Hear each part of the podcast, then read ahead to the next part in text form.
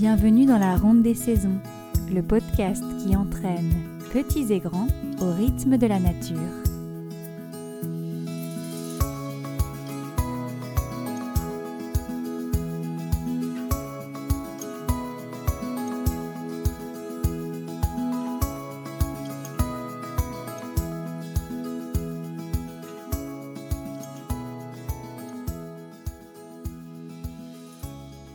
Je vous retrouve aujourd'hui pour une nouvelle exploration de la roue de l'année. Le vent du printemps se lève et nous fêterons prochainement l'avènement de l'été, le solstice d'été. Une célébration visiblement très ancienne puisque nous avons retrouvé des traces de ce culte du soleil jusqu'à la préhistoire. C'est le moment de l'année où le soleil monte au plus haut dans le ciel et éclaire pendant une durée maximale l'un des deux hémisphères. C'est donc le jour le plus long de l'année. Le solstice d'été aura lieu le 21 juin prochain dans l'hémisphère nord. Vous pouvez regarder un instant derrière vous. Six mois de l'année se sont écoulés. Six mois parfaits depuis le solstice d'hiver, le 21 décembre dernier. Vous pouvez contempler avec satisfaction le chemin parcouru, petit pas par petit pas. Le solstice d'été vous invite à briller de fierté, dans le bon sens du terme, à remplir votre cœur de gratitude. Nous étions pleins d'espoir au solstice d'hiver, nous voilà emplis de gratitude aujourd'hui aux abords du solstice d'été. Mais peut-être que vous ressentez l'inverse. C'est possible, parce que le solstice d'hiver et le solstice d'été se produisent en réalité deux fois par an, les mêmes jours. Un solstice d'été au nord de l'équateur induit inexorablement un solstice d'hiver au sud de l'équateur, et inversement. Et c'est là toute la magie de ces portes temporelles. C'est le mariage sacré entre les différentes parties de notre monde, et chacun contient une part de l'autre. Le solstice d'été, c'est aussi le dernier jour long, puisque dès le 22 ou le 23 juin, les jours commenceront peu à peu à raccourcir. Le soleil commence à mourir lentement à partir du solstice d'été, là où il renaît doucement à partir du solstice d'hiver. C'est donc le moment ou jamais pour profiter pleinement de l'instant présent. Alors que nous aurons bientôt accompli ensemble un premier tour de la roue, une première ronde d'un an, chers danseurs et danseuses du temps, voici venu le moment de laisser éclater votre joie pour célébrer le jour le plus lumineux de l'année. Le solstice d'été est le point culminant de la roue. C'est le sommet de la montagne après les efforts de l'ascension. C'est le soleil au zénith, le feu ardent qui monte jusqu'au ciel. Le jour le plus long de l'année. Le jour où la lumière se montre presque infinie, où le soleil d'été n'en finit plus de briller, le jour où votre vœu d'allonger les jours, pour prolonger les moments les plus doux, peut se faire enfin réalité.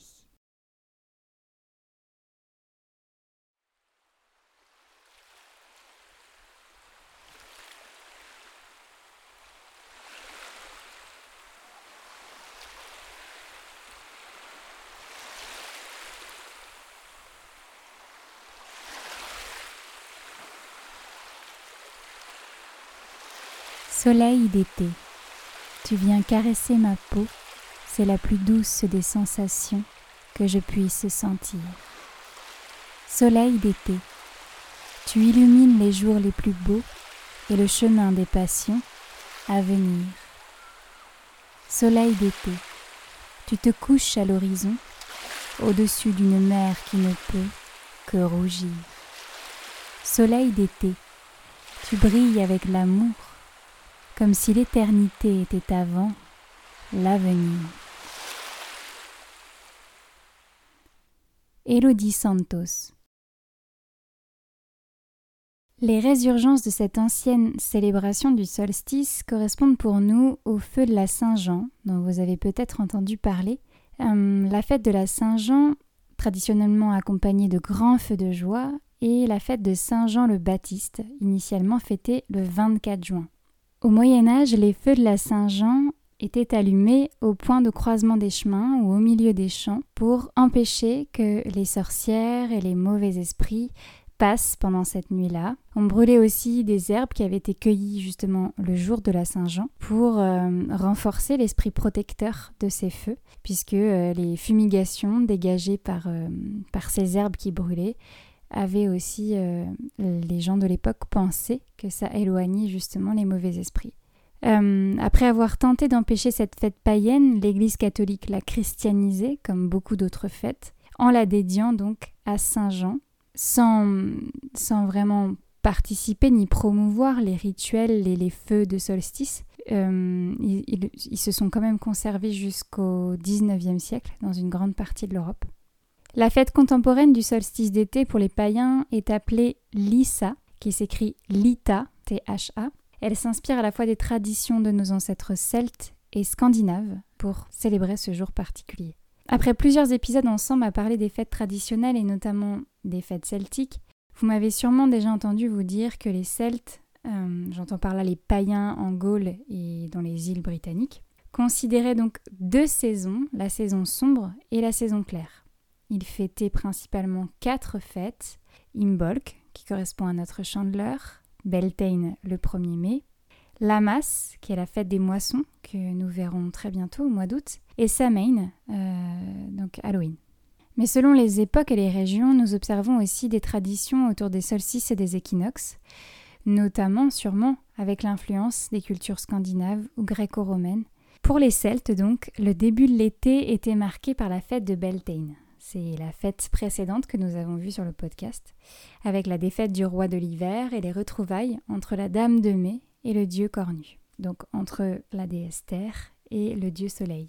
Ainsi, lors du 21 juin, finalement, nous sommes déjà à mi-saison, à la moitié de l'été, pour les Celtes. Mais si le solstice d'été ne donnait pas forcément lieu à une fête, c'était tout de même pour les Celtes une date importante.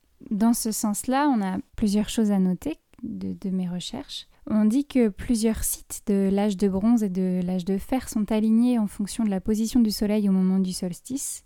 Et c'est bien connu notamment à propos de la pierre Hillstone sur le site de Stonehenge, qui date de la préhistoire. Au solstice d'été, Hillstone est précisément aligné avec le soleil levant et avec le soleil couchant. On pense euh, que les solstices y sont fêtés là-bas depuis des milliers d'années. C'est pour ça qu'on dit que la fête du solstice d'été est une fête très ancienne, une fête pré-celtique, qui euh, se serait perpétuée ensuite durant la civilisation celte, puis transformée avec le christianisme. On, l'a vu avec la, fête de la Saint-Jean. Et aujourd'hui encore, à Stonehenge, euh, chaque année, des milliers de gens viennent observer le coucher et le lever du, soleil euh, sur Hillstone. Également, pour les Celtes, on dit que c'était le jour propice pour la cueillette des plantes sauvages et médicinales, notamment pour les druides, et que les plantes étaient particulièrement chargées en propriétés actives ce jour-là, qu'elles étaient particulièrement magiques selon les points de vue. On peut voir donc finalement cette date du 21 juin comme l'apogée de la saison claire pour les Celtes. Euh, mais c'était pas la fête où, euh, on célébrait la lumière, puisqu'on célèbre la lumière lors de la fête de la masse, donc ou aussi appelée Lugnasad, en l'honneur du dieu solaire Lug, donc le dieu de la lumière. Et cette fête a lieu euh, en août, donc ce sera la prochaine sur la roue de l'année. On célébrera finalement la lumière avant son déclin, le solstice d'été étant donc à mi-chemin entre Beltane et la masse.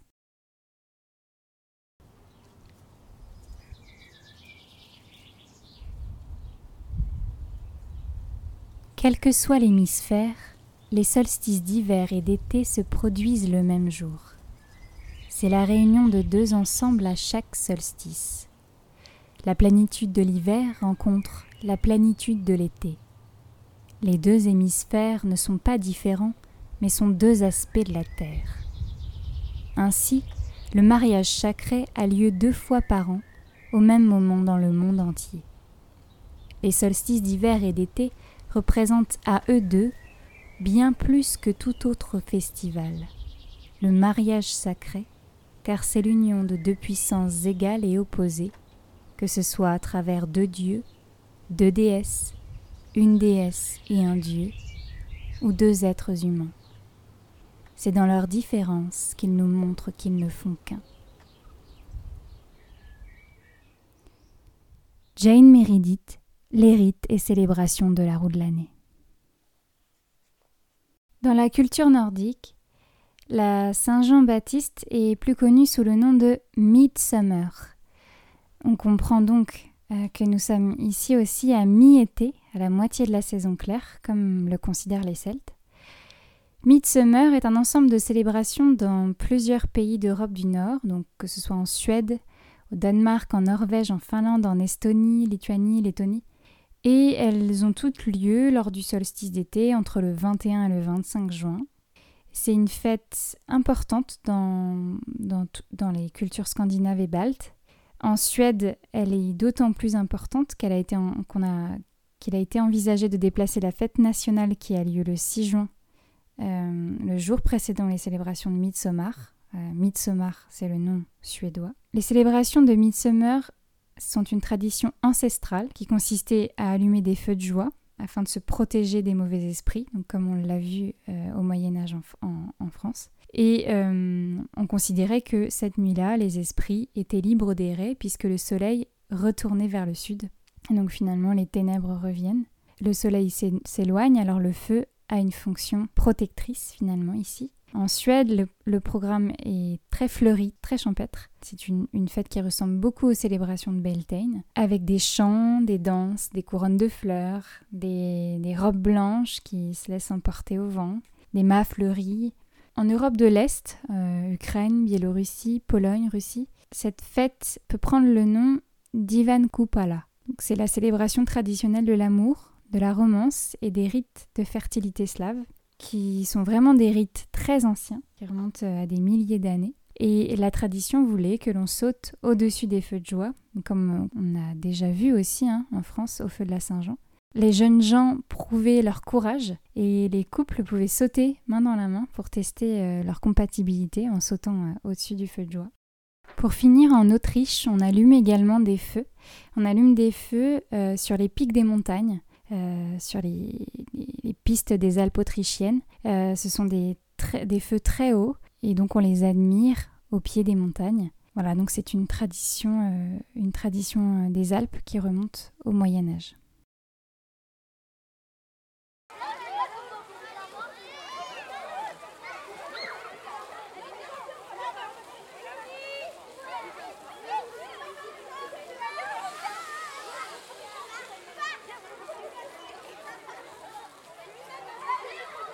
Le solstice d'été célèbre la puissance du soleil à son apogée, la fertilité qui en résulte et qui se trouve notamment manifestée dans la nature par l'abondance. L'Issa est le point culminant de l'année solaire. Il est le point culminant de notre capacité à rayonner et à illuminer notre entourage, le moment idéal où soleil intérieur et soleil extérieur peuvent être miroirs. La révérence envers l'élément feu est à cette occasion portée à son comble en ce qu'il nous permet de glorifier la vie, de favoriser sa croissance et sa perpétuation, en ce qu'il symbolise également l'amour. On parle de l'élément feu à l'extérieur de nous, le soleil, mais aussi en nous.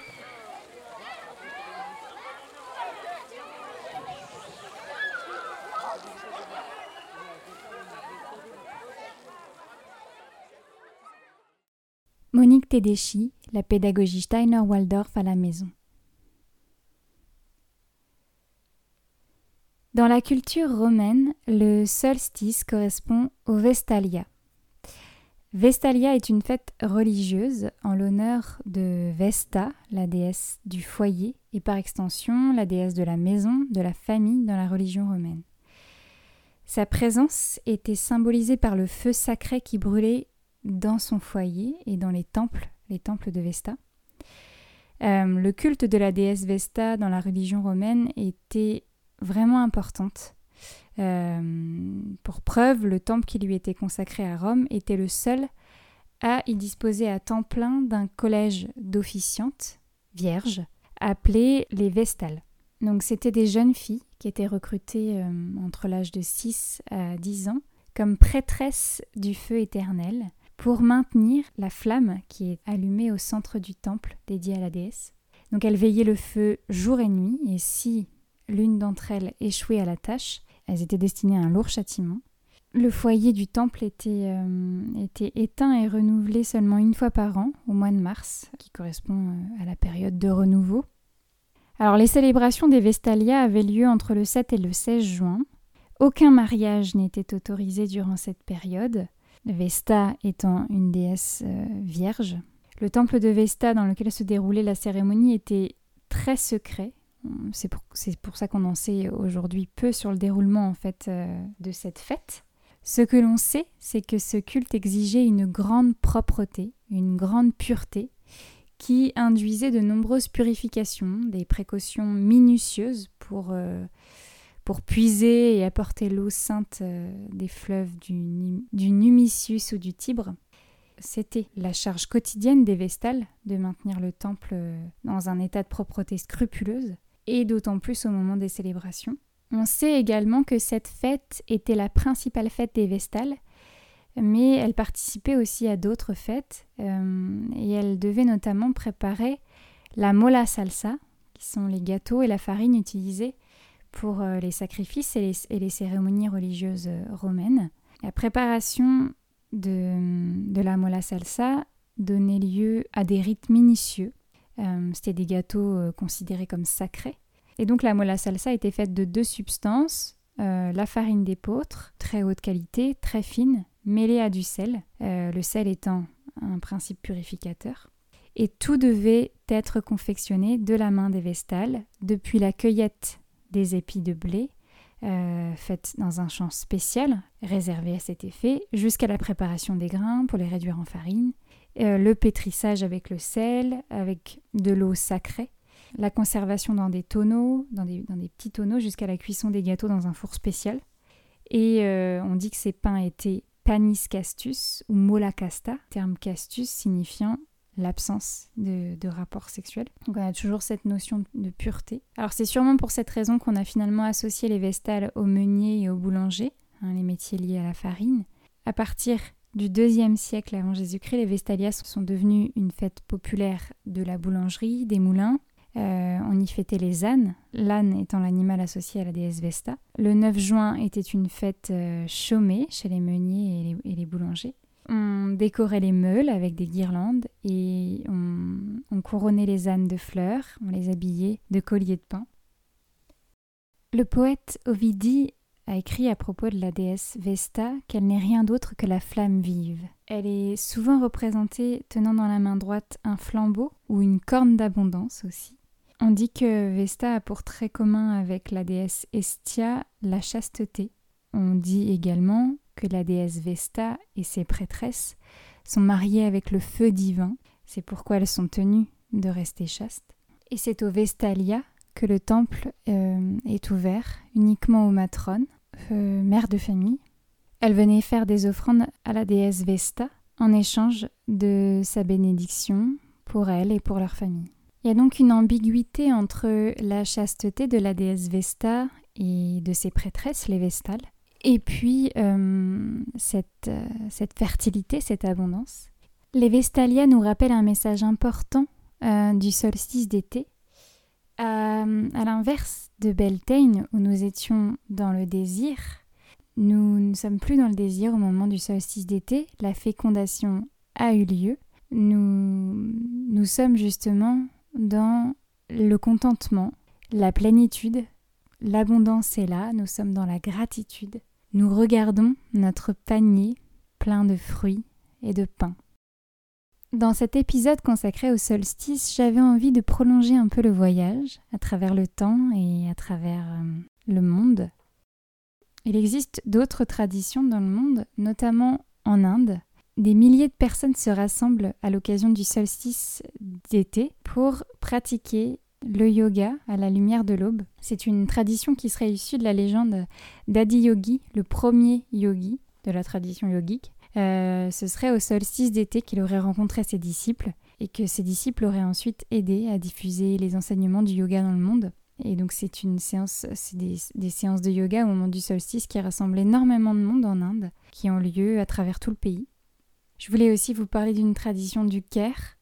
Euh, donc au Caire, on peut assister à un coucher de soleil apparemment unique au moment du solstice d'été, puisque le soleil se couche exactement entre les deux pyramides principales, et lorsqu'on s'approche du sphinx pour regarder le coucher du soleil, la silhouette du soleil couchant entre les, entre les deux pyramides reproduirait apparemment le hiéroglyphe qui signifie horizon. Donc certains chercheurs ont émis l'hypothèse que les anciens Égyptiens avaient aligné justement euh, les pyramides en fonction du soleil. Et même si l'hypothèse n'est pas vérifiée, le spectacle réunit beaucoup de monde apparemment chaque année.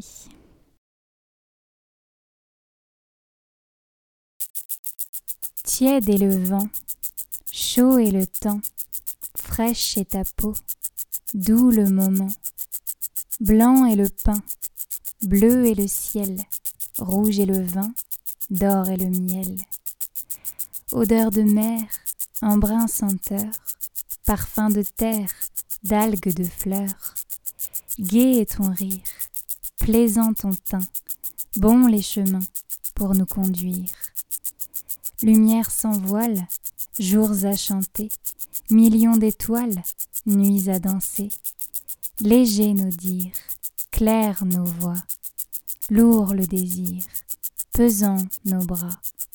Tiède est le vent, chaud est le temps, fraîche est ta peau, doux le moment, doux le moment, doux le moment. Esther Granek. Alors finalement, comment célébrer le solstice d'été au 21 juin prochain? Le solstice d'été est, je crois, euh, une fête à célébrer simplement, puisque c'est la fête qui nous invite à justement se contenter de ce que l'on a et euh, ouvrir les yeux sur ce qui nous rend heureux. Alors évidemment, comme c'est la journée la plus longue, je vous invite à sortir, sortir le matin, sortir le midi, sortir le soir, tout au long de la journée, profiter de l'étendue euh, du jour le plus long de l'année. Et si vous sortez, pourquoi pas vous essayer à une activité de land art. Euh, les mandalas sont pas mal dans l'esprit du solstice d'été. Les alignements aussi de pierres, si vous voulez essayer de, faire vos, petits, vos petits alignements de pierres. On peut aussi s'essayer euh, à cette période près d'une rivière au stone balancing, qui est l'équilibre des pierres en fait. Hein. Vous savez, c'est les empilements de pierres comme ça, essayer de faire en sorte, en faisant une tour de pierre, qu'elle ne s'effondre pas. Et l'idée, c'est de corser les choses en mettant une grosse pierre au-dessus d'une petite pierre. Évidemment, c'est le bon moment pour bivouaquer, pour dormir dehors. Pourquoi pas dormir à la, belle étoile? Euh, Et donc, allumer un feu, bien sûr. Euh, c'est aussi le moment idéal pour récolter les plantes médicinales, comme on l'a vu. Les roses aussi sont, sont symboles de, l'Issa, donc ça peut, ça peut être le moment de dresser un bouquet de roses sur sa table. Donc cueillir les plantes sauvages, cueillir les plantes médicinales, cueillir les aromates du jardin. Et puis on peut s'amuser avec les enfants à fabriquer des potions magiques. Le millepertuis est à l'honneur aussi au moment du solstice d'été. D'ailleurs, on l'appelle l'herbe de la Saint-Jean. Euh, le millepertuis, c'est une plante avec des, fleurs jaunes qui sont euh, comme des petits soleils. Hein. C'est des, grappes, euh, des grappes florales avec des pétales jaunes très lumineux. Et alors, les feuilles de cette plante sont percées de, de plein de petits trous. C'est pour ça qu'on l'appelle le millepertuis. C'est la, feuille aux mille trous en fait. C'est une plante qu'on utilise notamment en, plante médicinale. Hein. Elle a des vertus euh, antidépressives et puis elle protège aussi euh, des, coups de soleil. Donc on en fait des macérats huileux. Quand on s'intéresse à l'herboristerie, on la rencontre assez vite. Hein. Ça fait un, un macérat qui devient très très rouge, qui est assez emblématique. Donc c'est le bon moment pour la récolter, pour la faire sécher, pour en faire pourquoi pas ce fameux macérat huileux. Euh, qu'on observe assez vite, et d'ailleurs c'est un macérat huileux qu'on laisse au soleil. Et la légende raconte que si on marche sur une feuille de millepertuis le soir du solstice d'été, on se retrouve directement au pays des fées. Voilà pourquoi le millepertuis peut être un joli clin d'œil aussi pour décorer votre table de fête, pourquoi pas. Le tournesol est aussi bien sûr à l'honneur, la fleur qui suit le soleil. Pourquoi pas aussi se fabriquer un petit séchoir Et puis avec les plantes qu'on a récoltées, on peut faire toutes sortes d'activités sensorielles. Alors avec les plantes euh, aromatiques, ça peut être euh, des petits jeux euh, de, mémo où il faut retrouver la plante enfin sentir par exemple la plante dans un petit pochon fermé et puis la retrouver dans le jardin. On peut faire aussi des petits bricolages, donc des, pochoirs senteurs à glisser dans, la penderie par exemple des bougies flottantes parfumées qui peuvent pourquoi pas éloigner les moustiques, avec du romarin ou avec de, de la lavande. Il existe euh, de jolies histoires aussi à lire autour du solstice d'été, notamment euh, sur les tournesols, des, des, histoires, des albums jeunesse. On peut aussi lire des choses sur les abeilles, sur les fées, le mariage du soleil et de la lune. Au solstice, c'est encore le moment de faire des parcours sensoriels, hein, euh, des parcours pieds nus pour profiter justement d'être pleinement dehors, pleinement euh, présent dans nos sens, dans nos sensations. Euh, on peut faire des petits jeux de guidage et de confiance, vous savez, où on, peut soit bander les yeux de notre enfant s'il est d'accord, ou lui nous bande les yeux et puis nous guide pieds nus dans le jardin. Une expérience très sympa à faire. On peut faire une retraite au flambeau, je reviens à l'élément feu, fabriquer des lampions ou assister à une retraite au flambeau, ça se fait encore dans certains villages. On pratique la gratitude, donc sous toutes ses formes, hein. ça peut être pourquoi pas une lettre de remerciement. Et bien sûr, on fait la fête, on va vers la joie. Alors pour nous, euh, ce sera le soir de la fête de la musique, hein. la date du, du 21 juin a d'ailleurs été choisie parce qu'elle coïncide avec le solstice d'été. Comme c'est un des jours les plus longs de l'année, c'est aussi la nuit la plus courte pour ceux qui, qui font la fête euh, jusqu'à l'aube. Les fêtes populaires de la Saint-Jean, avec les, les, grands feux, se sont faits de plus en plus rares et puis ont fini par être interdites aussi dans certaines régions depuis les années 90 pour des raisons de sécurité et puis aussi parce qu'aujourd'hui la législation a, évolué hein, pour éviter les incendies dans les zones qui sont soumises à des restrictions d'eau ou à des protections, protection de l'environnement. Donc aujourd'hui, nous avons la fête de la musique. profitera enfin des concerts, des guinguettes, puisque euh, la date du solstice va aussi coïncider justement avec la réouverture de nos lieux culturels, de nos lieux festifs. Je crois que c'est assez, assez particulier pour nous ce solstice cette année. À propos de fêtes et de musique, une fois de plus, je vous ai concocté une playlist spéciale pour cette nouvelle saison et euh, tout particulièrement pour le solstice d'été. Donc euh, vous pouvez la retrouver sur Spotify, le lien sera en description de l'épisode. Et pour finir, quoi de plus simple et quoi de plus abondant que l'activité cuisine?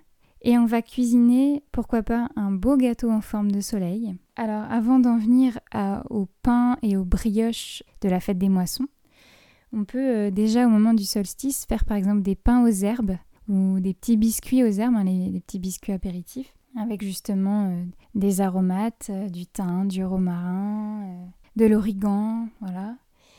Ou des biscuits aux fleurs, comme à Beltane, on peut prolonger, prolonger cette activité.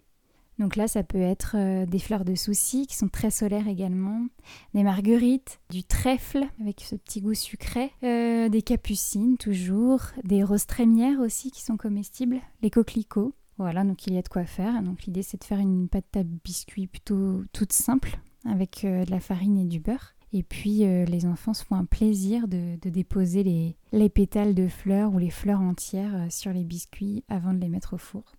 En cuisine, on confectionne aussi les gâteaux et les préparations à base de miel, les gâteaux au citron, à l'orange, tout ce qui se rapproche et qui fait penser au soleil, tout ce qui est doré, lumineux. Avec les enfants, il y a aussi toutes les activités manuelles autour du soleil et de la lumière. Euh, donc on va fabriquer des soleils euh, sous toutes ces formes. Pourquoi pas avec euh, du papier crépon du papier de soie qu'on va accrocher aux, fenêtres pour attraper la lumière. On peut faire aussi de l'aquarelle sur du papier fin qui attrape également la lumière si on l'accroche sur, sur une fenêtre. Et les petits soleils pourront parfaitement euh, décorer la table de fête, faire de jolies guirlandes aussi euh, pour la guinguette du soir. Ainsi s'achève notre épisode sur le solstice d'été. Je vous laisse à vos préparations en l'honneur de cette fête solaire. Euh, n'hésitez pas à venir me dire ce que vous préparez d'ailleurs sur l'Instagram du podcast, at Ronde des Saisons. J'espère que vous avez trouvé ici une idée ou deux qui vous permettra de célébrer simplement auprès de ceux et celles qui vous sont chers. Vous pouvez retrouver toutes les idées, les notes et les sources de cet épisode, comme d'habitude, hein, sur mon site en-herbe.com. Le lien est dans la description. Le solstice d'été est un passage important pour notre ronde. C'est pourquoi je vous prépare aussi un conte pour euh, vous accompagner au cours de votre journée, de votre soirée du 21 juin prochain. En attendant, je vous souhaite de belles journées ensoleillées et je vous dis à très bientôt dans la ronde des saisons.